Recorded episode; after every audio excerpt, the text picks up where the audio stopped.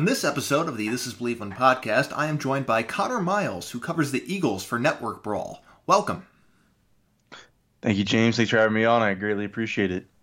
Well, as I was saying before we started recording, uh, I have not talked to someone about the Eagles yet. I find the Eagles to uh, they're you know competitive teams, a good roster, good coach. I just feel they're trying to avoid a transitional phase at this moment in time. Uh, I yeah, because I mean, I think a lot of people look at their draft and I mean, from an outside perspective looking in, I think you would think they don't believe in Carson Wentz anymore, and now they're they're they're molding the team to switch to Jalen Hurts because they drafted him in the second round. But I assure you and anyone else listening, that is not the case. I think they value the backup quarterback position more than any team in the NFL. I think it's unheard of how much they value the backup quarterback position. Uh, they their backup quarterback won a Super Bowl for them. I, I do think they sent the wrong message out by doing so. I don't agree with them taking a quarterback in the second round whatsoever to be a backup, even if they think they can trade him, which I would disagree with that later on. Uh, look, Carson Wentz has missed eight regular season games in his 64 available starts. It's so his injury concerns are to call him injury prone. I would say is wrong, but yes, he he does have variability concerns that the team even proved to the rest of the NFL world that they have to take account into by using a premium resource on a quarterback that many thought could be an eventual starter in this league. So I get it from that standpoint. And I mean, look, the Eagles are a team like I said that won the, the Super Bowl, the backup quarterback. If Wentz goes down, or you know, I, we saw Andrew Luck just have a ton of injuries. Mm-hmm. Uh, if Wentz keeps going, he did have an ACL LCL injury, so I mean it wasn't like it was just a normal ACL. It was a pretty serious knee injury. If if, if things don't go his way body wise, and I mean he just had a newborn daughter, maybe he if he thinks about the Andrew Luck route, the Eagles won't be in a position where they're screwed at Jacoby Brissett and have to hope Philip Rivers gives them anything that he has left in his body. They'll they'll have Jalen Hurts in the wing, so they consider the the backup quarterback position to be one of the most top five important positions on your football team, and they proved it to the NFL world by using a second round pick on one. But they're all in on Wentz. Now, if Wentz isn't all in on football, if the injuries make Wentz not able to play to the ability that they are accustomed to him playing at, they have a backup plan when most teams would be screwed at that spot. So I think that's just how I've been thinking that he can outsmart the league in that way of form, and especially when you consider the fact that he's on a rookie contract for four years. So you have a talented quarterback in your wings for four years on your roster control with a very affordable salary in a league where even the backup quarterbacks like you, I'm sure James are familiar with since your uh, Browns just signed Case Keenum. It's expensive to have a quality backup. And the Eagles know that they needed one. Josh McCown completely fell apart on the field that wildcard game for the Seahawks. They think if they had a younger guy or a guy that could play well enough like Nick Foles, it could have been a different situation. They could have beat Seattle. So that's what they thought. That they had this plan from the day one going into the offseason. Like Howie Roseman said in his press conferences, they wanted a, a mobile backup quarterback, similar to like how Nick Foles ran the RPO system, but maybe from a more mobile standpoint because Nick Foles is pretty much a statue in the in the pocket and that's what they thought they saw in Jalen Hurts, and they liked him enough to take him in the second round. So that's just the philosophy. But this team is not want has not squandered their feelings towards Carson Wentz. He's their quarterback going forward, no matter what, until he tells them otherwise. Now, I think you put it perfectly. Uh, the Eagles are a team that knows the value of the backup quarterback position because, like you said, they won the Super Bowl with Nick Foles, and as much as I love Josh McCown, um, he's he has a certain time and a certain place, and it's not necessarily on a team that's supposed to be competitive. He's the he's the veteran you have on a team that will just play some games and he'll mm-hmm. he'll play his heart out. He'll take the beating of a lifetime.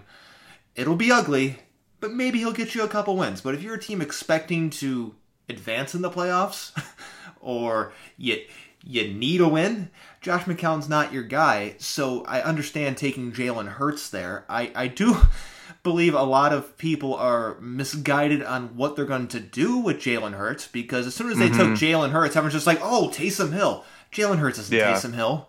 Jalen Hurts is better than Taysom Hill. First of all, second of all, Jalen Hurts is not. Go- they didn't take a second round pick for have Jalen Hurts, you know, run the ball a couple times or throw a pass or catch a pass. They, Jalen Hurts is there to to be a quarterback in case they need him because you know Wentz does have durability concerns, not injury prone, just durability concerns, and there's mm-hmm. going to come a time when Jalen Hurts is gonna play it's mm-hmm. just how it is. Uh, there's a there's a team in, in my own division, the Steelers, with you know Ben Roethlisberger.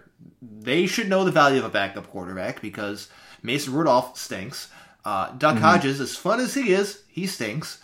So their team, I think they should have done something to bolster their backup quarterback position because the fact is Ben Roethlisberger is guaranteed to miss like two to three games a year at least. So they would need somebody to do that. So I think Philly is, I guess, doing something that Pittsburgh should be doing, which is addressing the backup quarterback position so when the time comes and they need to call on the backup, they can actually win the game. Right, I agree with you. I just think the part that I disagree with is doing that in the second round. I mean, oh yeah, I, am on board with you with that. Because you had, I mean, I wasn't. I was very. I'm a fan of Jalen Hurts. It's not the player that I have the issue with. It's where you picked him at. Because look, the Eagles outside of Jalen Reagor, which you don't know if he's going to pan out or not. I'm sure we'll get into that in a second. But JJ Arcega Whiteside was a second round pick for them last year. He looks awful. I don't expect much from him be- becoming better going forward. History shows that wide receivers that play to that level will never pan out in this league, and I'm I'm I'm confident that he won't. And it's unfortunate to say, uh, but he just looked that bad. They don't. Alshon Jeffery will be if he's here this season will not be with the team the following year. DeSean Jackson will not be with the team the following year. They they're facing very very bad cap implications next year where they're going to have to let go of aging veteran guys. And that's why they attack the wide receivers so heavily in this draft because they know they're going to be in a position next year where they need another wide receiver to play to pair with Reagor. They need another corner to pair with Slay because his window with the team is not going to be that long. I, I think he's only going to be with the Eagles for two years. They don't have another outside corner locked down outside of that. Their defensive end position, Derek Barnett has been underwhelming as a top 15 pick, and Brandon Graham is aging. And other than that, they have a lot of what ifs. You look at the board, AJ Epenesa was on the board, Kristian Fulton was on the board, and Denzel Mims was on the board, and they opted to – go quarterback, a position that they're hoping doesn't have to even get on the field. And I would say to the the plat, the packages, he's not going to be a Taysom Hill type quarterback whatsoever. He's not the athlete Taysom Hill is. He's not going to run streaks on the field and you can throw it to him and get have a vertical threat out of Jalen Hurts. It's not going to happen. But what you can do, and what I think the Eagles are thinking of doing because of who they brought back in Marty Mornhinweg, is the wildcat type of thing that they did with Michael Vick and Donovan McNabb, mm-hmm. and what you saw with Joe Flacco's last year in Baltimore and Lamar Jackson. I think they will just to, to confuse the defenses. I just don't think it'll work because I think that stuff ruins the pace of the game and stalls offensive drives. I don't know what they're thinking with that, but you would have to assume with bringing back Mornhinweg, who has experience with both. Uh, he was the offensive coordinator with the Eagles when they had Vick McNabb. He was also the offensive coordinator of the Ravens when they did Lamar and Flacco. Bringing him back as a voice in in in that team making me suggest that they're going to do some type of package like that. And it, it, does throw off your defensive coordinator. It keeps them up at night. So I think they like that advantage. But other than maybe like a Philly special, uh, and then a little couple Wildcat plays, you're not going to get much out of Jalen Hurts unless Carson Wentz gets injured. And in, to think that, I know they traded Sam Bradford for a first round pick, but I think people really underestimate that situation ever happening again. I mean, Teddy Bridgewater completely destroyed his knee, and that Vikings team was talented enough to win a Super Bowl at that time. They had they were desperate for quarterback, and Philadelphia took advantage of it because they had the amount of quarterbacks to be able to do so. I don't. You can't envision or predict a, a situation like that happening again. That's fool's luck. Uh, Nick Foles was a Super Bowl MVP. The Eagles, the year after he won the Super Bowl, could have traded him. They had offers to do so. They decided not to and he only played two games until they inserted Wentz again, and then Wentz obviously went down again with the back injury, and Foles went up in the playoffs. We all know how that went.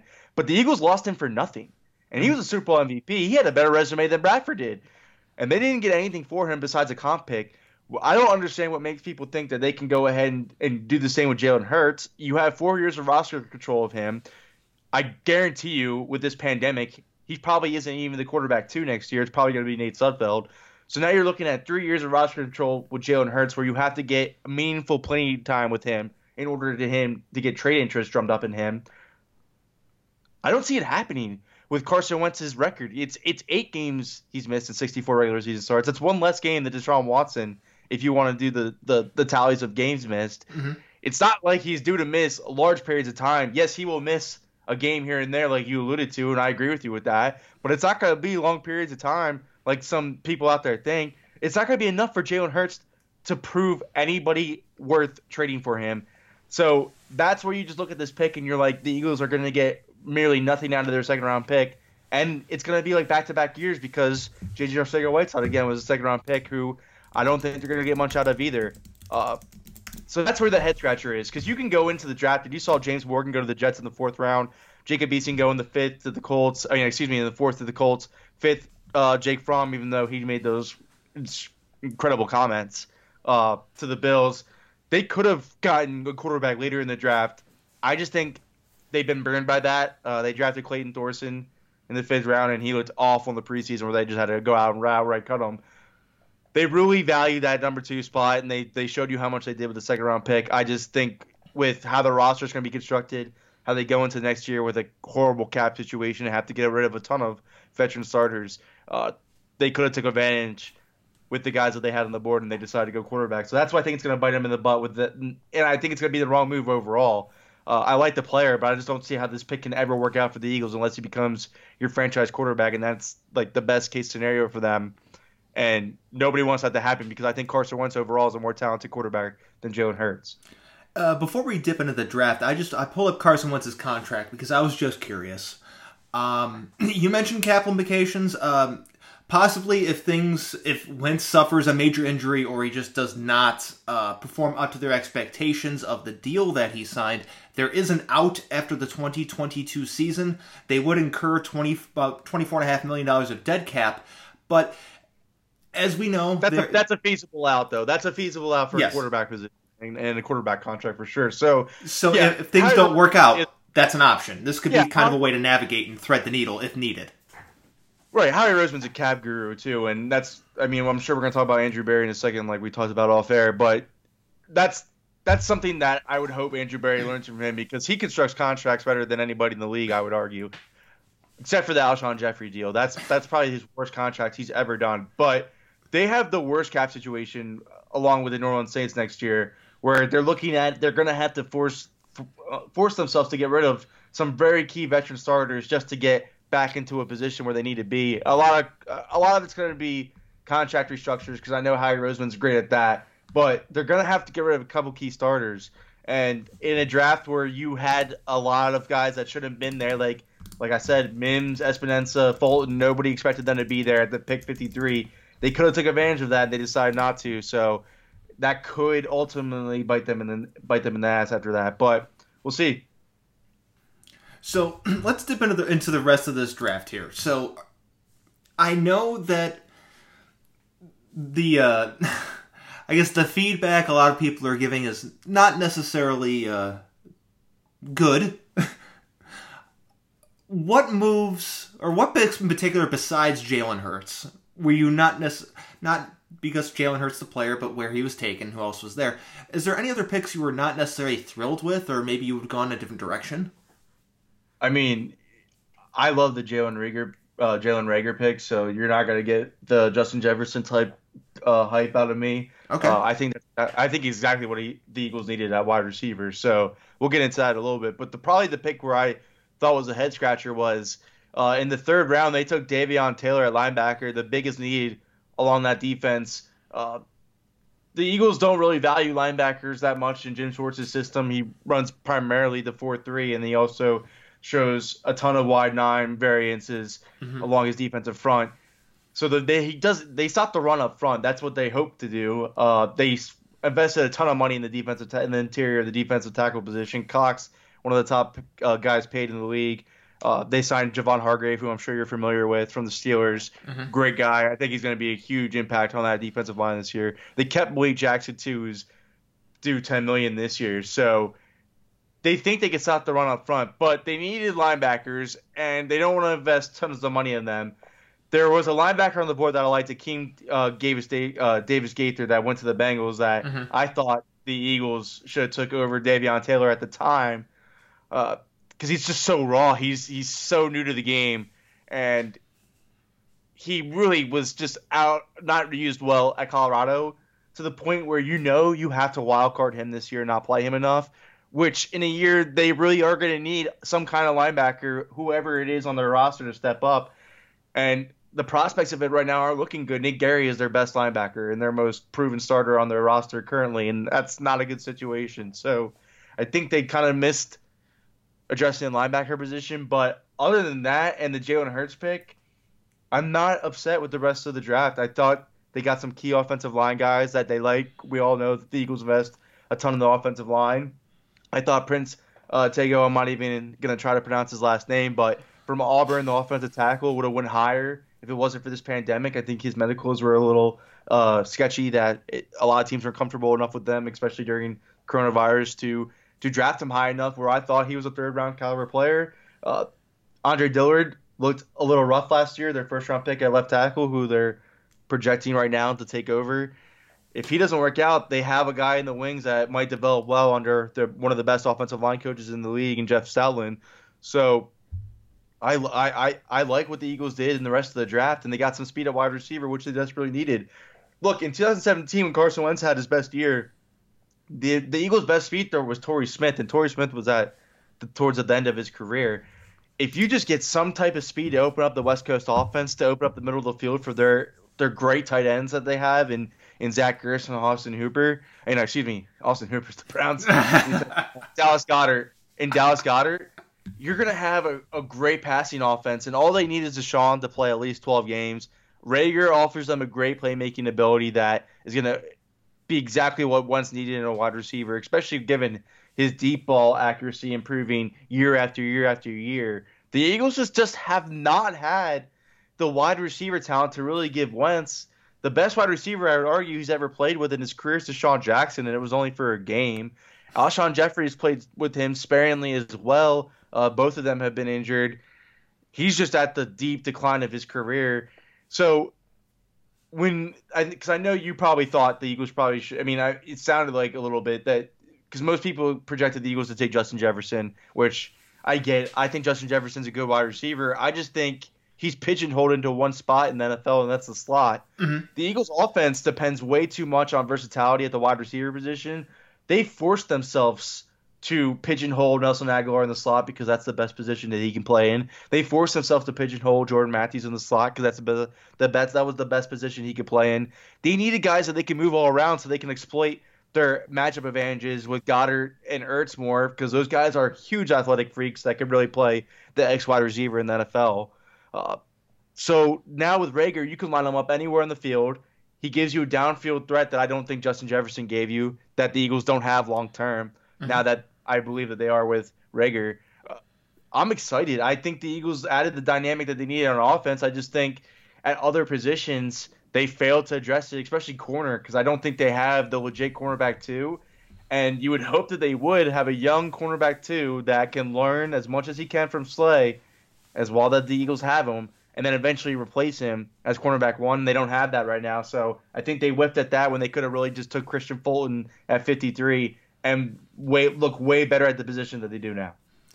Yeah, um, another player uh, the Eagles added into the mix was uh, Marquise Goodwin, uh, trading for him from the 49ers. I think he'll help their passing game. Uh, you know, because, you know, let's be honest. The, it's it's the thing with the Eagles though is injuries have been really tough Mhm. on them, and they're relying on a ton of very various injury play, players with Alshon Jeffery, DeSean Jackson, and Marquise Goodwin there too. Yeah. So they're in a position where they don't have to rely on those guys to be those speed guys like Goodwin Jackson because they have Reagor and they have John Hightower from Boise State, who is a really great speed guy, really underrated ball tracking skills. I would argue he should be drafted higher than he was because the NFL draft was packed with wide receivers. 35 of them were drafted. So some of those guys got pushed down the board unfairly, and I would think he's one of them. They also got Quez Watkins out of Southern Miss. I don't think he's going to make the roster. I think he might be a practice squad guy, but if injuries happen, there you go. You have another speed option that you can bring up off the squad.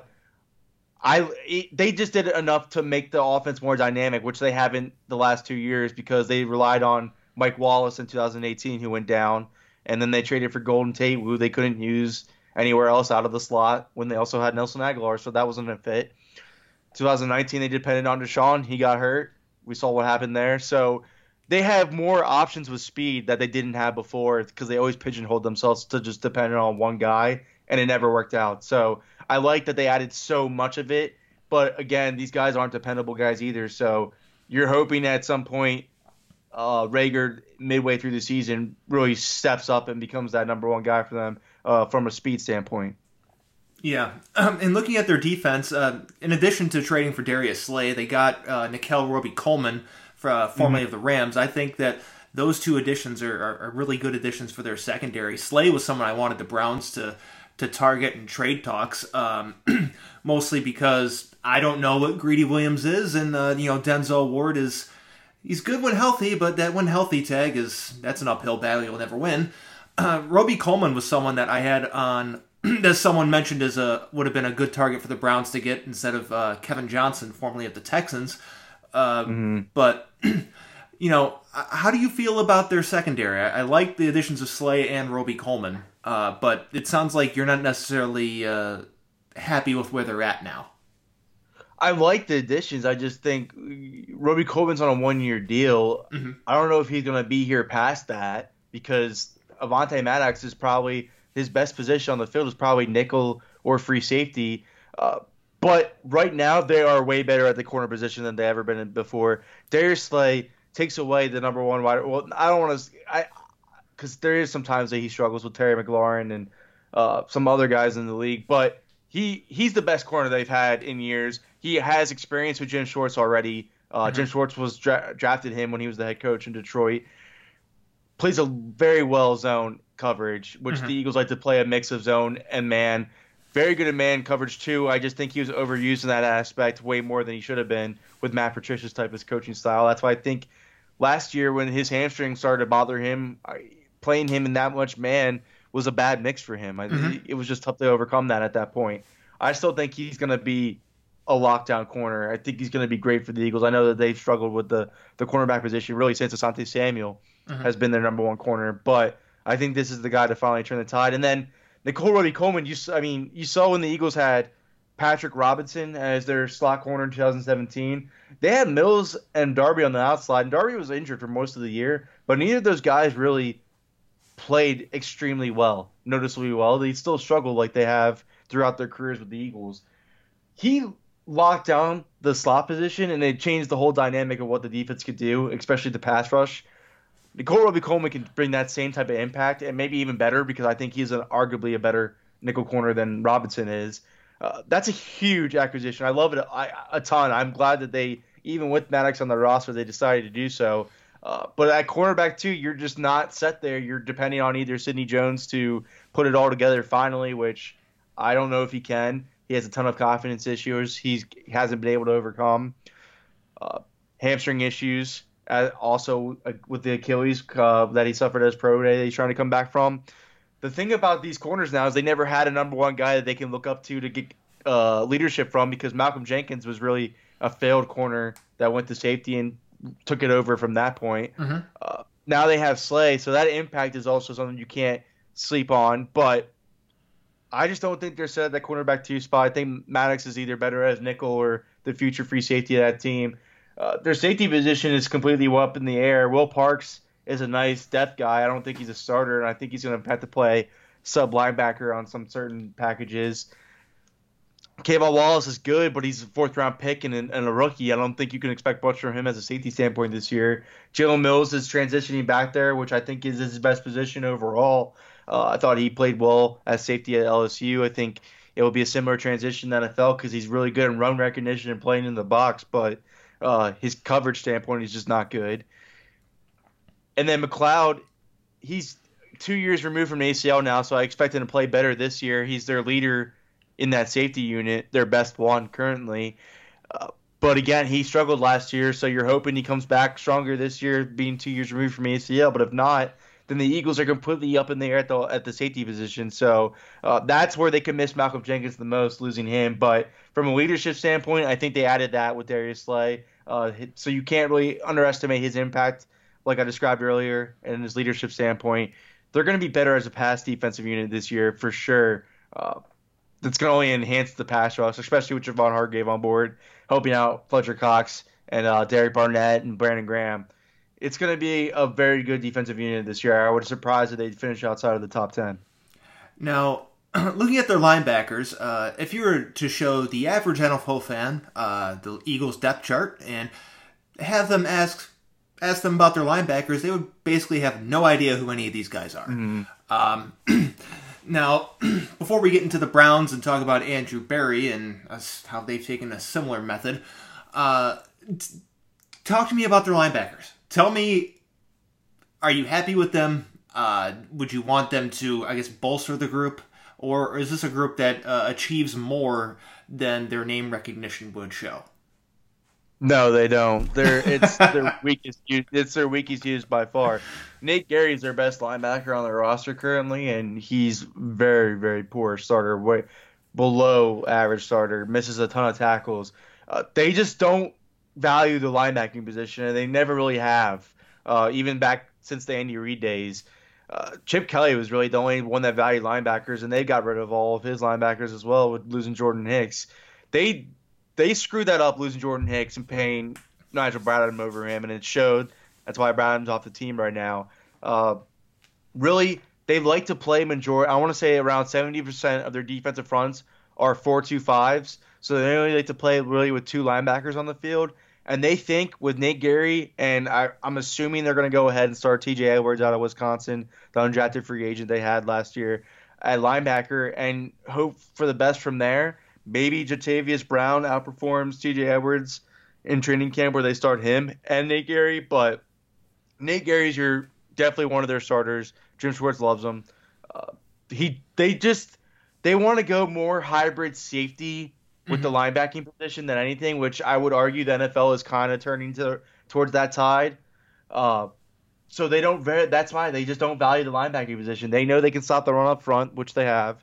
Uh, they just want athletic guys that can play in space. And Nate Gerry's a converted safety. Jatavis Brown has played safety uh, in college. Uh, he's a hybrid type linebacker role. TJ Edwards is your typical short Mike linebacker, really a special teams type guy. So I don't think they really are locked down the position there, and they might add to that position outside of training camp. They really don't have the money right now, though, man. They only have like four million in cap space uh, throughout their whole 90 man roster, so it's not like they could really go out and have the luxury of bringing whoever they want in at this point. Still. Uh, but yeah, it's their weakest unit, and they just don't care because they only have two of them playing majority of the snaps. They're gonna live or die by their front four, and usually it works for them. So they just continue to go that way, invest more in the secondary, like they showed this offseason. And like I said, in sub packages, you're gonna see Will Parks play linebacker, so they're fine with that. Right now, I don't think it's gonna work. I think they need to get they address the Mike position at least, and they might look to do so uh, before week one. All right, so as we've alluded to, uh, someone from the Eagles front office has now uh, transitioned back to Cleveland, and now he's running the show, and uh, he's taken a similar path with the linebackers, which I'm not very happy about. But that's Andrew Berry. Uh, he's running the show, uh, supposedly. Uh, I don't know how much Paul DePodesta has his hands in the, you know, everything. But tell me about Andrew Berry from your experience in the, you know, the one year he was there. Well, you, you could tell how much he already picked up from Howie Roseman because he, com- in completely retooling this team, when Howie Roseman retook the Philadelphia Eagles over and started fresh without the Chip Kelly era, he went out and he got an offensive minded coach to be his head coach, and Doug Pederson that was familiar with the team. And you look at Andrew Berry, he goes out and get Kevin Stefanski, who the Browns tried to hire a year before. They had a familiarity with him already, and they locked it down this time. Same type of thing with Doug Pederson, offensive guy. And then they went out and got a proven defensive uh, coach in Joe Woods, who I I would think is kind of similar to, to Jim Schwartz. So and and then the one position that they needed to address because was a horrible unit for them last year was offensive line, mm-hmm. and they go out and get Bill Callahan to be their O line coach, where the Eagles have Jeff Stoutland, who is one of the best offensive line coaches in the NFL, and the first thing they do is address left tackle and right tackle immediately, which is something that the Eagles had to fortify for years with Jason Peters and Lane Johnson.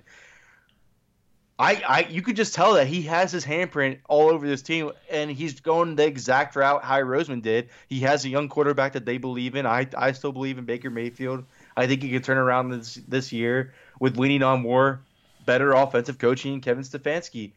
I don't. I'm not saying Stefanski's on the level of Doug Pederson. I'm not really sure if he is because Doug Pederson at the time was unknown. We didn't know if he was going to win a Super Bowl. We didn't know if he was one of the he was the worst rated head coach hiring uh, by ESPN. Oh, I remember so, because Hue Jackson was number one. Yeah, and, Hue Jackson was number one. I, am sure you remember. Yep. But the play, the you can tell his vision is similar to what the Eagles had when they hired Doug Pederson. So that I'm on board with because I think you can that. Now, I know that they're interested in Jadeveon Clowney. I think that is the type of defensive end you should pair with uh, Myles Garrett and maybe dump Olivier Vernon. Uh, but you could tell the safety position is look is on the up and ups. They got Grant Delpit, which I know the Eagles valued the safety position with Malcolm Jenkins for years. They need that type of guy in the secondary for the Browns to, to help boost up the cornerback play. I would argue that they did that in that mold too. Fingerprints of those of what he learned in Philadelphia are all over this team. I, I I mean I did like when the Browns hired John Dorsey and the moves that John Dorsey was making at the time, but I would argue again they're going they're are on the right path with Andrew Berry and he's he's taking what he learned with the Eagles and what worked for them and doing the same with the Browns. They have a great running game. We all know Nick Chubb's a stellar top five running back. Kareem Hunt complements him very well now Baker doesn't have to worry about his blind side or his other side. Uh, Greg Robinson, the fear of him isn't there anymore. Uh, Jedrick Wills, I like a lot out of Alabama. Jack Conklin's an above average starting right tackle. They desperately needed him, and they got him. Interior has been all right. Uh, I, I like what the Browns are doing, and not only that, they know how strong 12 personnel works in the NFL. The Vikings did it well. Uh, Andrew Berry knows the Eagles did it well. They'll go out and get Austin Hooper, who could be their Zach Ertz, and they have David Njoku, who can be their Dallas Goedert. So I would, I mean, I especially with the wide receivers and Odell, I think Odell played extremely well last year. I think it was more Baker than it was Odell. Uh, I, I, expect them to bounce back. Jarvis Landry is a high volume slot as always. Mm-hmm. The tight end position, like I just said, is way better. I, I think the Browns really improved this year. I think they do a lot. I think I think the AFC North, if Ben Roethlisberger is healthy, is a lot tougher than people think. Uh, yeah, I would definitely say it's a lot tougher than people think. Um, going back to Clowney, because you mentioned him, um, I'm not the biggest fan of a Clowney signing, uh, only because my biggest issue with a lot of the guys that the Browns ended up signing this offseason and with their one year deals are guys that are hurt all the time. And what is Jadeveon mm-hmm. Clowney? He's hurt all yeah. the time, and he's going to allow a lot of money. And how much he costs is basically you're essentially adding guaranteed money onto something, and for whether it's one year or more than one year, Vernon's got a non-guaranteed deal that's over at the end of the year. Um, and the way right. I look at Clowney is the addition of Clowney doesn't elevate the defense to an elite level. I don't know how much he elevates the defense, if at all uh, going from Vernon to Clowney uh, is more of I think a lateral move. It's just a different person with bigger name recognition than maybe tangible production. Not that he won't be productive, but I feel that it, swapping out Vernon for Clowney is just basically which guy, which defensive end with injury issues would you rather have? I could agree with you because Vernon has looked good. I mean, we all we, he looked good his last year Miami, and then he looked good first year in New York. So I understand your standpoint of why when this guy has shown this and this guy's shown that. I get that completely. I think it is a slight upgrade though. I think he complements Garrett's skill set way better than uh, Vernon can. He's Clowney's a force against the run. I think he'll eat up a ton. Uh, especially for, I think he'll give Sheldon Richardson even more time to feast in the, in the interior than than Vernon can because I, I, just don't know about Vernon anymore, man. I think the injuries and uh, I, I don't know. I never thought he was that great in the first place. I think he had like two outline outliner seasons that he got paid off of. Uh, but I know you, you, can argue the same for Clowney, so I mm-hmm. get your standpoint there. And I don't think he, I don't, I, you're right. I don't think he makes the defense elite, but I do think it makes it slightly better. I just think at this point, Clowney's only going to get a one year deal. So I think you're looking at the same situation again where at the end of the season, you're not tied to either Vernon or Clowney. If they didn't work out, you can move mm-hmm. on from either one. So uh, that's the only standpoint where I think of it from because I think it's a slight upgrade, but you're right. They don't have to do anything. They can go into the season where they have a D line now uh, and maybe use that money on other resources because maybe Jedrick Wills with this camp isn't ready and mm-hmm. they and Jason Peters is still out there and decide they want to play him at left tackle for a year. Donald Penn, who has experience with Bill Callahan and played well with him already. All I know is the Browns are gonna be better than next year. I, I explained exactly why I think to enough where your listeners get it at this point, but uh, I love the direction they're heading in. I just do. I think the biggest acquisition they had this offseason so far is Bill Callahan. That's gonna immensely make the offensive line better, and that's all Baker needed. That's all he needed. He very struggle. Uh, we, I mean, you saw it yourself last mm-hmm. year. Does not handle pressure well at all. He doesn't. Uh, Oklahoma at Oklahoma was very iffy against pressure as well. Mm-hmm. I don't think that gets talked about enough. By the way, it doesn't. But I, I think that he has the characteristics where he can improve that. Though I just think you can't ask him year two in the NFL to be better at handling pressure. Most most young quarterbacks aren't. I would argue Wentz was the same way at some point. That's why he fumbles a lot. It's mm-hmm. it's young quarterbacks. You still you have to go through the growing pains of a young quarterback. I think Baker has all the tools though.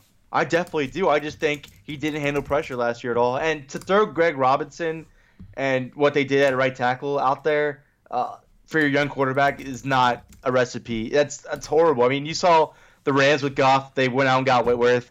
Wentz has Peters and Johnson. Lane Johnson's been incredibly vital to Carson Wentz's career so far. Uh, Dallas has La'el Collins, Zack Martin, and Tyron Smith for Dak. All these young quarterbacks have need that to have that protection when they adjust into the league to really hit their strides. And Baker didn't have that up until now because I think Wills and Conklin will get the job done long term for him. Yeah, I do agree with that. Having better protection will help, but I will say, um, against no pressure last year, he was one of the worst quarterbacks in the league. So it wasn't even when there was pressure on him. When there was no pressure and he had a lot of time to throw and it was up to him to make a decision, he made a ton of mistakes. So, because I studied him for the Scouting Academy, so let me just offer one perspective on that from what I saw from the All 22 plays. Even you can even see body language in the All 22 that I've been looking at. You could tell, and I'm sure because you watched every game, mm-hmm. his body language is awful. Mm-hmm. He looked like he completely gave up and then was just saying fuck it and throwing the. I, I don't want to curse on your podcast. Hey, hey say fuck all you want. I do all the time. All right, all right. but he looked like that. He looked like he didn't care at all. And when you're in Cleveland, and I, I no disrespect to the Browns or anything, because I, like I said, I think they're on the coming up. But let's go off of history. Once things go bad in Cleveland, it just it doesn't get better. It just goes all the way downhill until they have to fire the coach and the GM and start all over again. Which mm-hmm. we've seen that happen numerous times. Once that energy is even in the in the air that something's not working out, it just goes trickles downhill, and that's why it's ruined most young quarterbacks for them.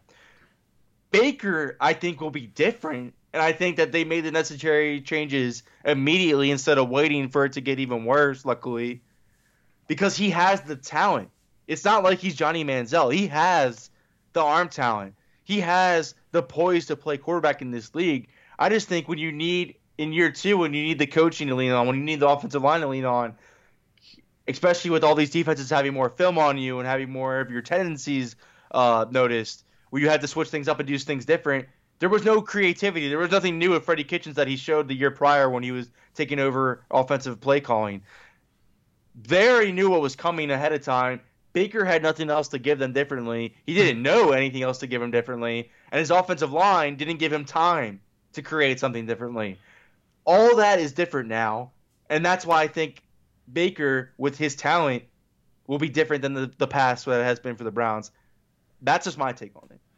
Now, I hope what you're saying, everything is true. I hope all that's right and it all comes to, to fruition and he is significantly better than what um, he's shown, e- even through both seasons so far. Um, but uh, my You have a right to. my my, right to.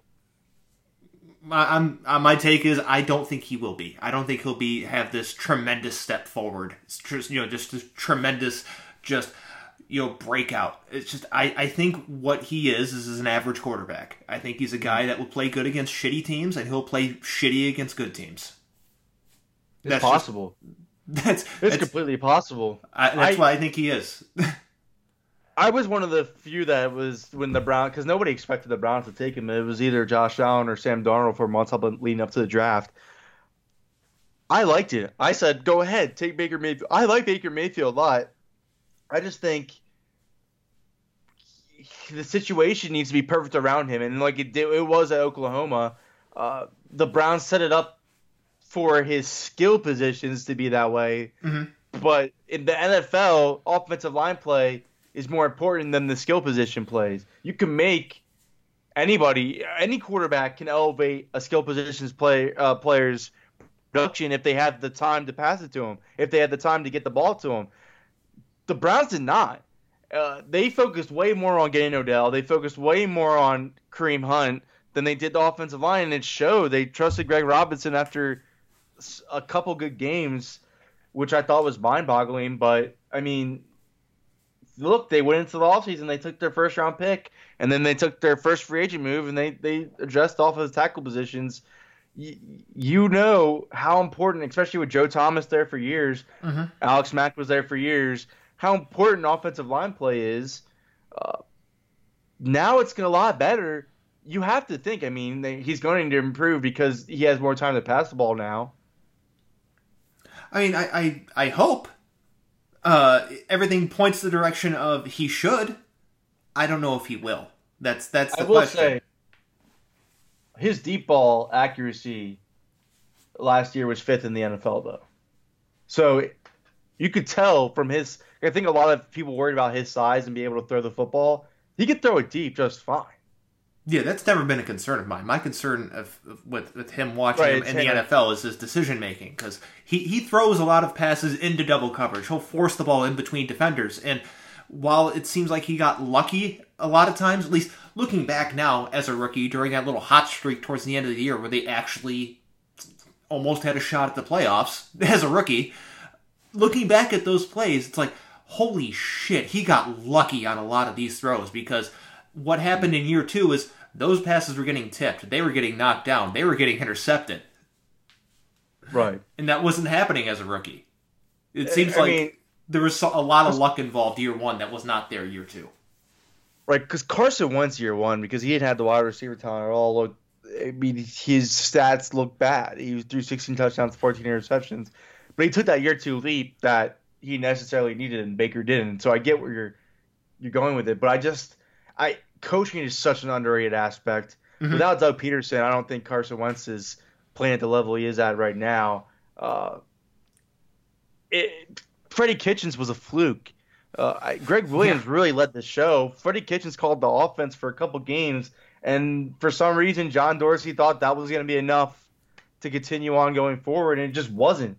Uh, there was no creativity from from what they did last year on offense to what they did the year prior when Freddie Kitchens took over. Defenses, the division just just knew what, to, what was coming at them, and I just think when you're a young quarterback, when you need more creativity to to be more successful, to get more plays open, to to be more get more productivity from your offense. uh, He didn't have it from Freddie Kitchens, and I think that's a major point in the development of a quarterback you have to consider is that the coaching just was not on par with what it needed to be for him to develop. So you would hope this year would be different, but if not, then it's over. You have to start thinking of a different quarterback because Andrew Berry did not draft Baker Mayfield, and Mhm. Kevin Stefanski did not uh, draft Baker Mayfield. So if they if they can't tap into him this year, then uh, they have to pull the plug on him quickly, like the Browns have been at, at quarterback, and that's unfortunate. But I do think he has a talent. I think he can turn it around. But I agree with you, and I think a lot of majority would more agree with you than he would with me about this, uh, because he's not really a popular figure publicly. uh, because of his attitude. We all know uh, mm-hmm. how he is and his cocky attitude and everything. But I I think he has the arm talent to do it. I think he just with the offensive line play being a lot better than it was last year, it's going to be completely different Baker Mayfield, especially with this new system that is tailored by Gary Kubiak and refined by a more modern uh, Dave Voice and Kevin Stefanski. Yeah, essentially the system is don't have him throw the ball as much, uh, which I think speaks volumes to which his I, ability as a quarterback. Especially with Chubb and Hunt, though, man. I mean, it, you need to. I, if I don't want to say not make him throw as much, but at least create 50-50 balance with that backfield. Take advantage while mm-hmm. you have it. That's the best backfield in the NFL. They need to take advantage while they have it. Yeah, I, I agree. Uh, you know, give Nick Chubb the ball uh, early and often. Uh, get Kareem Hunt in the mix. Uh, even though I'm not the biggest fan of his, uh, his is not an on-field problem. His is an off-the-field problem that I have with. I've always been on that. I always will be. Uh, but give those to the ball. have him throw play action. Have him line up under center. Have him throw slant passes to Odell and Jarvis Nothing too complicated, doesn't need to be sexy, just needs to be productive. That's that's what the offense needs to be. I think it could be that way. I think it could. I, I, I expect them to improve a lot. I think the Steelers have a great defense though, so they're going to be oh, tough yeah. if Ben Roethlisberger plays healthy, and then the Ravens are the Ravens. But I think the Browns could could definitely fight for a wild card this year. I definitely do. I, I believe in the vision that Andrew Berry brought over. I believe the direction they're taking, and I think Kevin Stefanski may work out for them. Uh, I'm not incredibly high on him, but I think he's better than Freddie Kitchens, and that's very important with uh, the talent they have on the roster right now. Not to squander squander away what they have, because they'll have to make a decision on Baker soon, whether to pay him or invest it with him long term or not. And that's going to take a, a lot of cap. They're about to give Myles Garrett the money he deserves. So take advantage of what you have right now with the talent they have on this roster and just go. Mm-hmm. Uh, I I think they can do it with the pieces that they've put in place. It just it, they need chemistry along that offensive line with this pandemic going on. It's going to be tough for them to really garner much of that. Uh, so you would hope it just it hits its stride early before it's too late. But as long as Baker has that, as long as offense gets creative, I, I like the Browns' prospects this year for sure. Yeah, uh, I'm hoping. We're always hoping in Cleveland. It's been hoping for a long time. Uh, unfortunately, things uh, rarely work out in our favor. Um, speaking of things working out in their favor and hopes for this season, where do the Eagles uh, project to you know uh, finish, or where do you think they'll be? Uh, is there any team in the division that concerns you as you know as a potential to you know keep the Eagles from winning the division or out of the playoffs? So the Cowboys always concern me no matter what. Uh, I think their defense got noticeably worse though. Uh, the thing that I don't like that they did is I think they really downgraded in coaching as well. Mike Nolan is not a good defensive coordinator. I think they're going to struggle with that. Uh, but I mean, their offense improved obviously with CeeDee Lamb, but their offense has always been a high power octane offense. Their defense is struggling, but Mike McCarthy I think is a key upgrade for the Cowboys that goes unnoticed. I don't think he's an elite head coach, but he's a lot better than Jason Garrett for sure. Mm-hmm. Uh, so that's what that's what worries you the most. But uh, I think the Eagles could win 10 to 11 games this year with the speed that they added on offense to open it up more. Uh, the upgrades out of the wide receiver position help that they uh, they currently have. Uh, the defense with the passing defense is obviously going to need to improve, and I think the defensive line that struggled last year a little bit improved even more with Javon Hargrave added, and hopefully a healthy Malik Jackson I could see them winning the division and winning 10 to 11 games. And the reason why I'm also confident in winning the division is they're the only team in the division that has a long-term head coach. Everybody has a first-year head coach going into the season throughout the NFC East, and especially during this pandemic. It's going to be tough, I think, for them. I think it's going to be an uphill uh, battle to get adjusted to new systems, uh, new chemistry, and all that. So I think that's the advantage that the Eagles have that's going to help early and often that will propel them to win the division at the end of the day. Yeah, definitely with you uh, on the Eagles there. Uh, only concern would be the Cowboys, of course. Uh, I'm not the biggest Mike McCarthy fan, but like you said, better than Jason Garrett. I, I do love how he pulled an, an all-time switcheroo by saying that he spent all this time with you know Pro Football Focus and you know studying analytics. In his introductory press conference, he pretty much discarded that immediately. I thought that was absolutely hilarious and an all-time moment. Um, but Eagles should win the division, in my opinion, unless catastrophic injuries or uh, we get some weird, bizarre season. What was that? They, they, I expect them to have injuries. They always have injuries. I just think they ha- they're in a better depth depth position at the position that they always have injuries at now that they have been before. But they're going to have injuries. I don't know why. Ever since Doug Pederson's taken over, they've been in the top in the in the NFL in injuries. I I, I just don't see it changing. I know it's all weird freak accidents, anyways, because you can't predict injuries. But for some reason, it has hindered them throughout their their time. They got a lot younger this offseason, but I just don't not young enough for me to think that the injury bug's not going to hit them. Mm-hmm. It just always does. But uh, I think the huge thing that I'm saying here is they have more depth than most of the NFC East teams do at positions that you need to have it. Yeah, um, definitely, definitely on board with the Eagles there. Uh, Browns and Eagles play each other week 11. Uh, I expect the Eagles to win. I yeah, I expect the Eagles to win, but I mean that pass rush is going to be, especially if Andre, if they don't resign Jason Peters and Andre Dillard doesn't pan out the way mm-hmm. they hope. Uh, Myles Garrett will go to town on him. Like, that D line, I I like the Browns D line. I think it's underrated unit. Uh, it, it's like the uh, only yeah. dependable unit on their defense.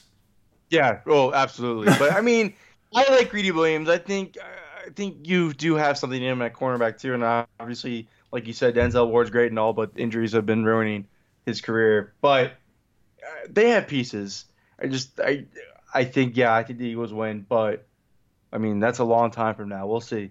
Yeah, that's uh, that's November. So that's uh, five months from now. Uh, five months and almost a week from today that we're recording. Uh, from now, uh, so a lot of things could change. Um, quarterbacks could be injured. Uh, other players could be injured. Uh, Browns could but trade like, people for all we know. Eagles struggle against Odell too. So if Slay's not there, if he's out for that game or something happens where I mean, I I, I think Slay might even struggle with Odell anyway. So any anything, I think anything can happen. It could be an offensive game. It could be a defensive game. Uh, any, I, the way that both these teams are constructed is kind of similar. So mm-hmm.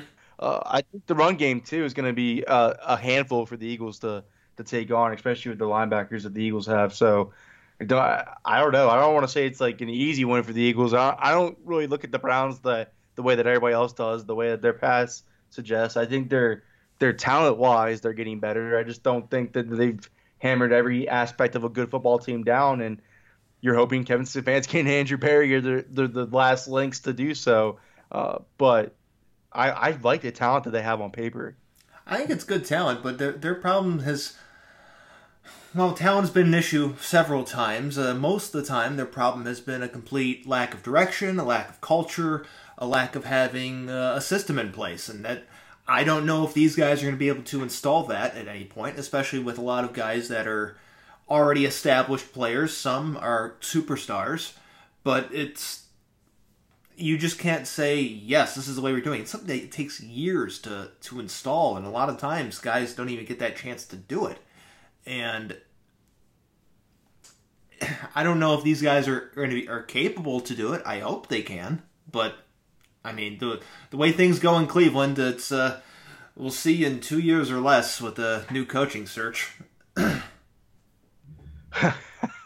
we'll find out. I, I hope for Cleveland's sake because their your fan base deserves it more than anyone. That.